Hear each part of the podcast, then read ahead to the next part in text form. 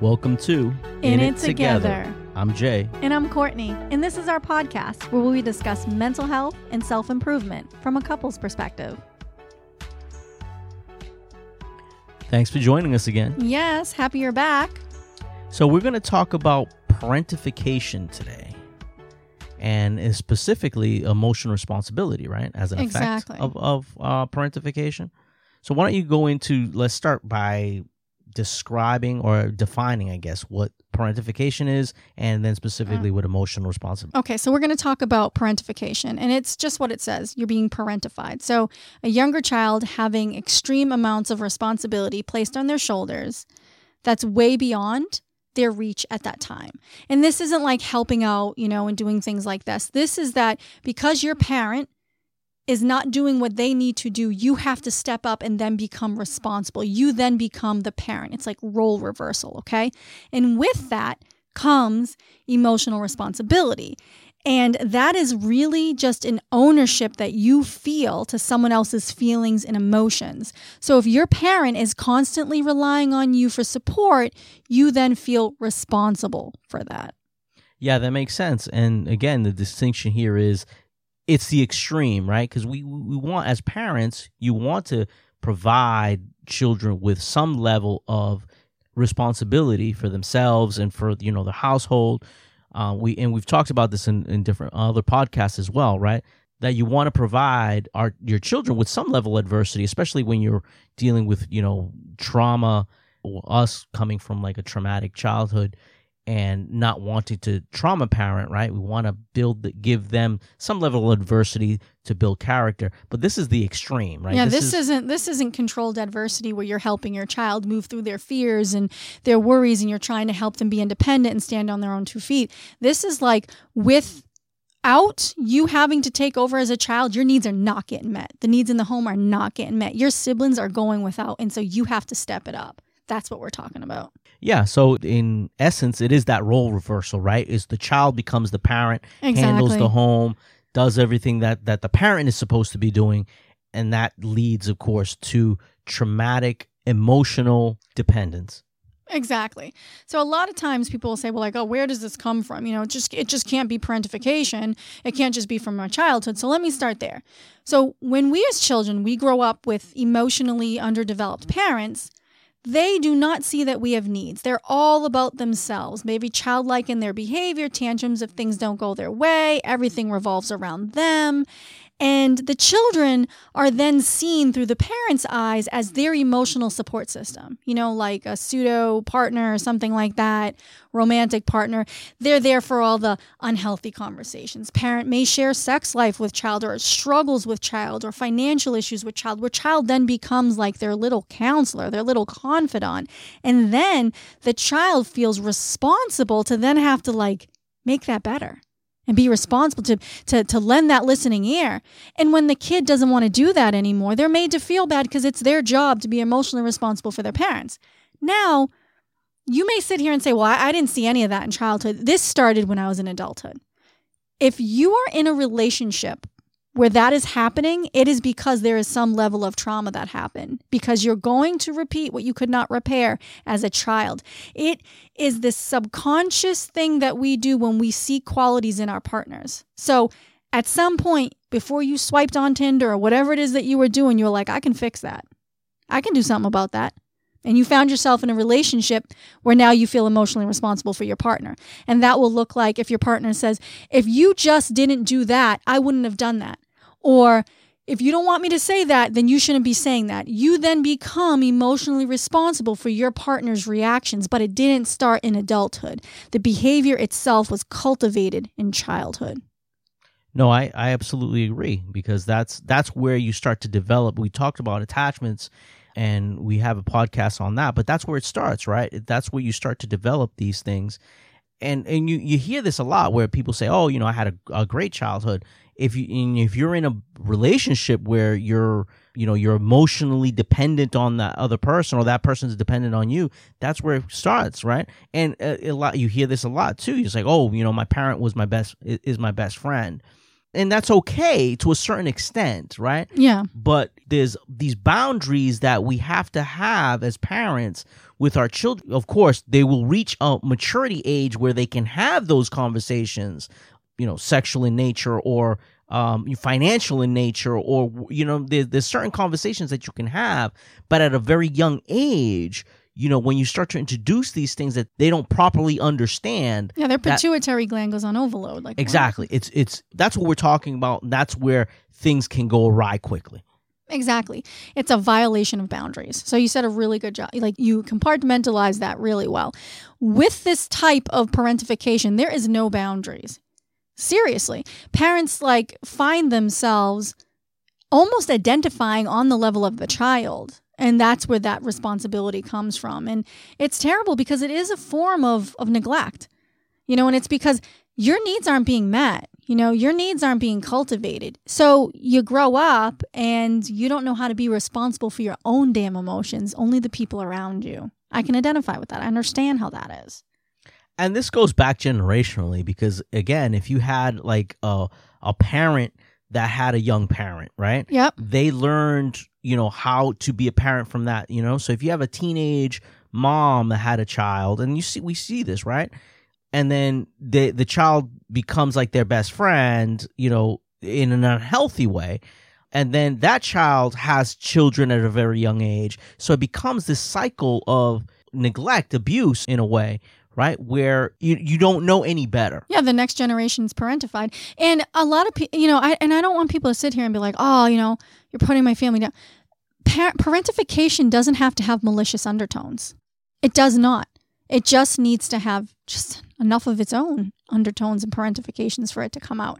And so that's the toughest part. That's what kind of helped give you that perspective. Yeah, and it's not to villainize anyone, right? Or anyone's parents, or, you know, again, you might have a, a great parent, right? But understanding that you were parentified, right? Understanding that these are traumas will help you, you know, move through them and break that cycle, right? Because that's what's important. It's not about, you know, blaming or vilifying what happened. Because again, you could have had a very, a great parent that you love very much. And again, they're your best friend, but there was that parentification that is causing you issues in your relationships now because of that emotional responsibility that you feel for your partner. Exactly. And I think it's really important, like that we know these things, you know, because when you become an adult, or if you're even just listening to this podcast, you're going to be like, what are the what are the signs of parentification? Like, what does this even look like? And you know, really, it looks different for everybody. So on that note, what are the some of the signs that you may see or feel from this? Okay, so I just want to preface this with and make a distinction that some of this is going to sound like empathic behavior. It's not, okay? Keenly aware of moods and nuances. Okay, so this is something that you don't have to be an empath to feel this. So when you have emotional responsibility on your shoulders, you learned at a very young age oh, when mom or dad or caretaker act that way, this is what's going on. And you learn to pick up on the tiniest little micro expressions before the behavior comes because you're trying to then prevent an emotional response in that person because you feel responsible to regulate the responses in them. The other sign is being able to pick up on your parents or someone else's grief without them even telling you their distress, their discomfort, their stress, whatever is going on. That is another sign of feeling like you are emotionally responsible for somebody. You have this, like I said, keen ability to kind of hone in on those aspects and you fixate on them. And it almost feels like they then become your own emotions. But again, this is not empathic behavior. Yeah, because there's a there's a fine line, and we we've had these conversations about like people mistaking you know codependence for being empathic, right? So they're they're similar in a way, but they're completely different things. And I think what you're you're saying is you become codependent. And we've we've also talked about you know being childs of trauma how we can read those micro expressions and we can read these body language. We're innately able to do that because of the trauma that we've experienced that we're very in, innately able to read these things, but those can be quickly confused as being empathic where it's a lot about being more codependent on the person at least of what we're talking about here. Exactly. Sometimes people, you know, say, "Oh, it's uh, you know, and I'm an empath," when it's just extreme levels of codependency. There's a huge difference between the two, and we should definitely talk about that at some point. But these signs that you're going to see when you feel emotionally responsible are simply that when someone is having a tough time, you feel like you need to fix it, which is, you know, like codependency. It's it's it's it's a byproduct of it, right? Or it's just being able to pick up on before something bad happens, you know it's coming. You see the behavior in that person. Well, you remember from last time, when that person does that, this is what's coming next. You then feel responsible to try to prevent that person from feeling what they're about to feel because you don't have your own emotions, you don't have your own needs. Your job is to be responsible for the needs and the emotions and feelings of another person. I mean, these are the biggest signs that you can look for. There's tiny other little ones, but they don't like apply to everybody and they can get convoluted in other aspects. So I really wanted to talk about the ones that can be truly specific to emotional responsibility. All right. So, in what ways would you see emotional responsibility in a relationship or a place of employment? Okay. So, that's a great question. Now, let me, I'm actually going to start with the employment part because I actually saw a lot of this in myself. So, let's hypothetically say you're uber connected to your boss. You know, like if your boss is having a bad day, he's walking around or she's walking around and they're kind of tiffy, they're throwing papers, you know, just closing the door a little bit too difficult. Like you're going to pick up on something is not right. Like it's going to bother you.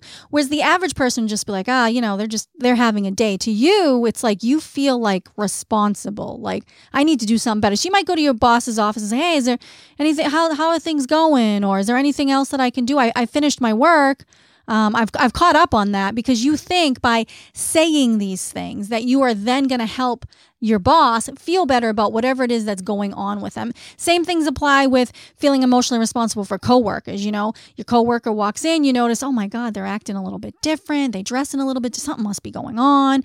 And all of a sudden you feel like you need to kind of fix it or you, you feel responsible to lend a helping hand, to be a friend, to be a good colleague. So you'll find yourself kind of going over and, you know, trying to figure out what's going on. And, it, and again, this is codependent behavior. This, you know, emotional responsibility is a byproduct of codependency. It falls under it, which comes from parentification, right? So you're going to see that in the workplace.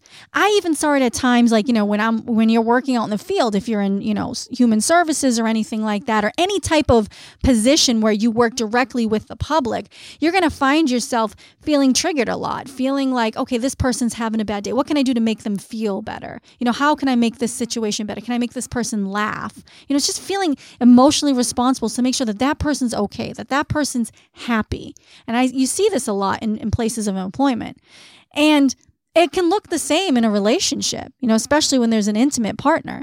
You feel emotionally responsible for them. You know, if they're having a tough day or they're going through something, you you want to be there or you pick up on it before they do. You know, you pick up in the shifts in their body, the way they say yes or uh-huh or sure or things like that. You find yourself keying in on those things saying, "Okay, something else is coming. Something else might be wrong." And yes, maybe they're just having a day but you feel emotionally responsible to make sure that they have a good day or a better day and that they don't sit where they are. And so it's just it you'll see that when you have this emotional responsibility for people that it manifests in different, you know, aspects and domains in your life. Yeah, I can see where that's a problem and also how it relates to, you know, what people think is empathetic or, you know, and of course it is codependent, but I can understand how that can be a problem. So the next phase is how how do we deal with it, right? How do you recognize it and how you deal with it? That's what we're going to talk about after the break. So we're going to stop here uh, for a quick message, and then when we get back, go over identifying these traits, and then what do we do to combat them. So uh, we'll pause here, and we'll be right back. We always hear how much the podcast has positively impacted all of you. So now, here's an opportunity to help us continue making content, and we've made it simple by partnering with Patreon. You can find the link in the episode description. For your subscription, we've added additional bonus incentives, which include a newsletter, access to the In It Together Patreon group, and special access to upcoming private episodes with Jay. For our top subscribers, you'll even get monthly access to Jay and I via Zoom. We're grateful for your support, and don't forget to keep sharing the podcast with everyone you know. Together, we can help grow the In It Together family. Now back to the podcast.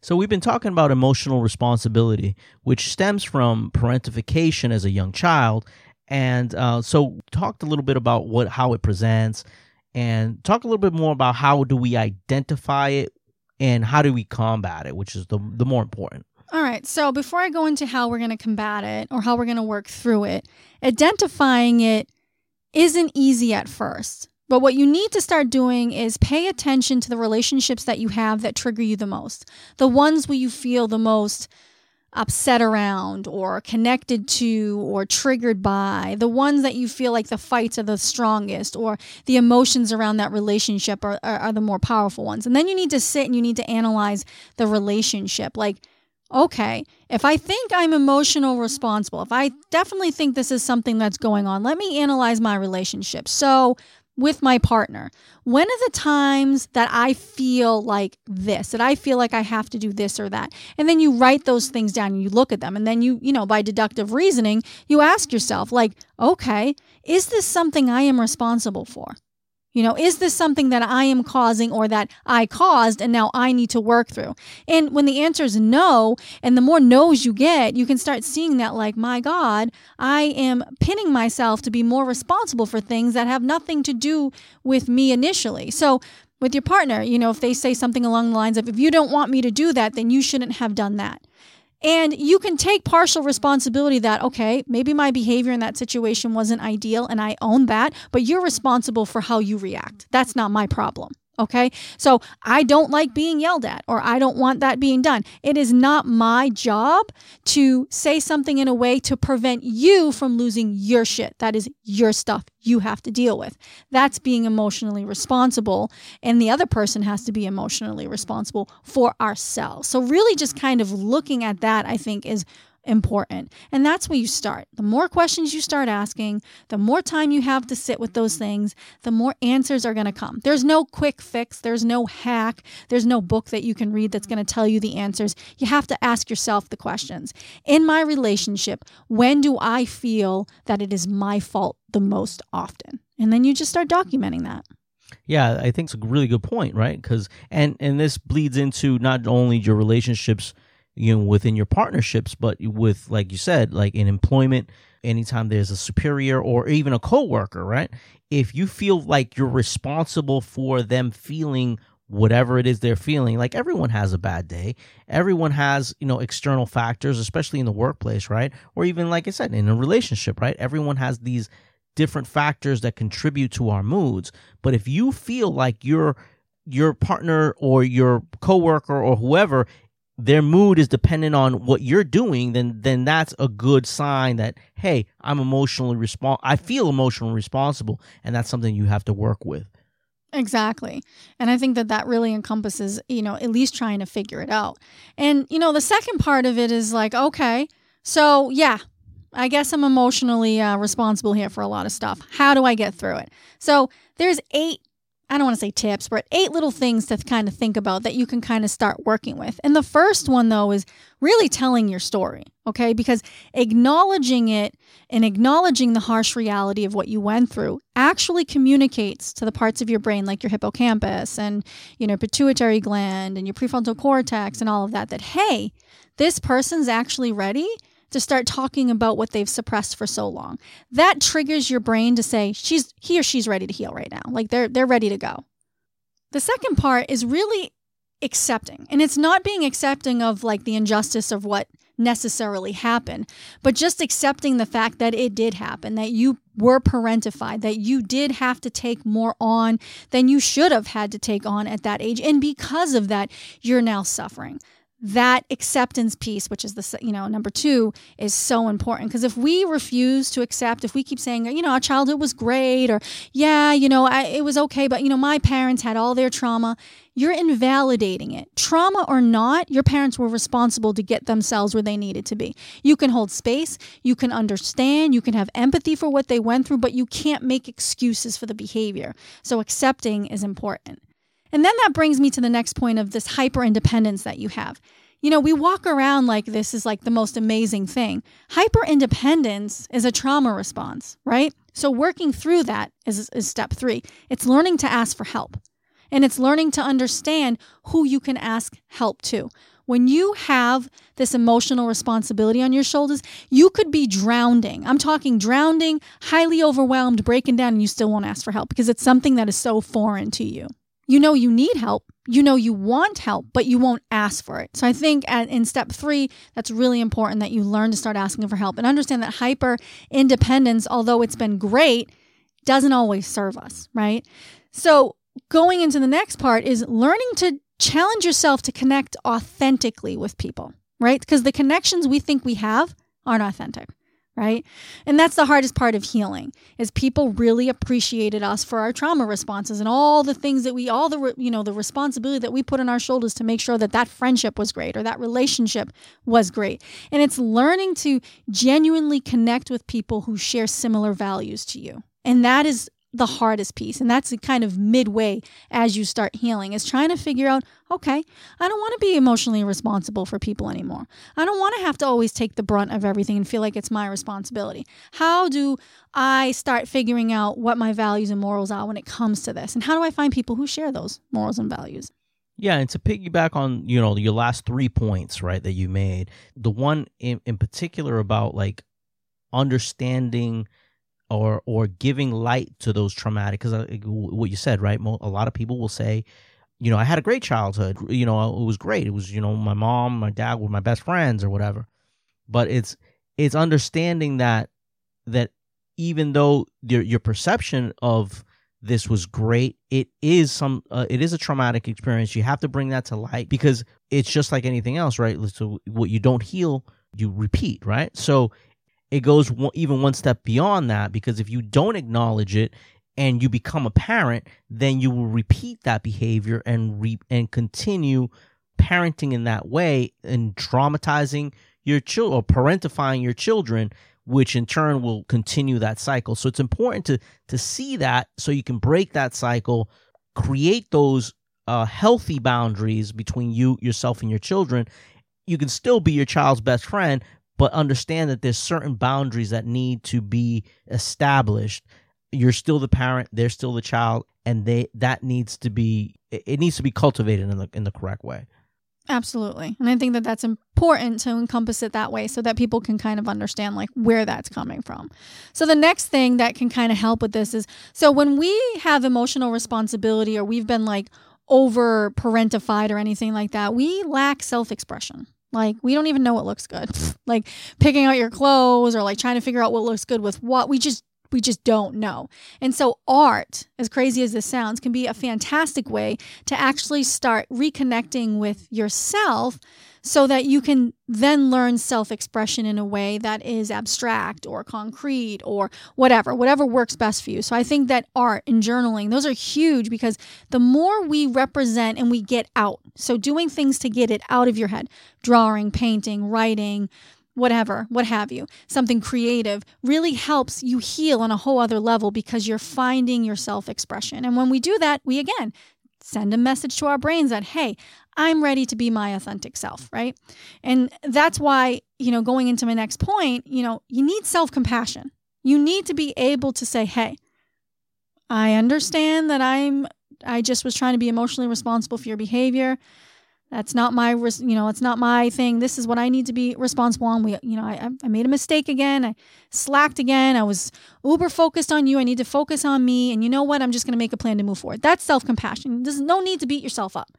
It feels yucky enough being responsible for somebody else's emotions, never alone beating yourself up further because you did it in the first place. So, learning to be your own best friend, learning to take time to listen to yourself, learning to just have grace and hold space for yourself as you're going through this process is going to be huge because it hurts to grow. And when it hurts is when the most growth happens. And so it's really important that we can be our friends at that time so that we can take the lessons that come. I think the point here is you have to be emotionally responsible for yourself and not be emotionally responsible for others. And that's the point, right? It's understanding who you are and self validating yourself and saying, okay, I'm responsible for my emotions, but I'm not responsible for everyone else's emotions.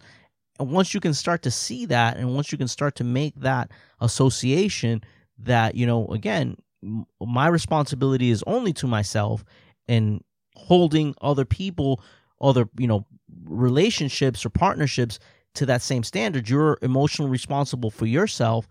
Then that's the shift that needs to happen in order for you to heal and for you to establish better relationships. Exactly. So the last piece that I want to kind of leave you with is is that if you have little experience of being loved, right? And you just you don't know what that looks like.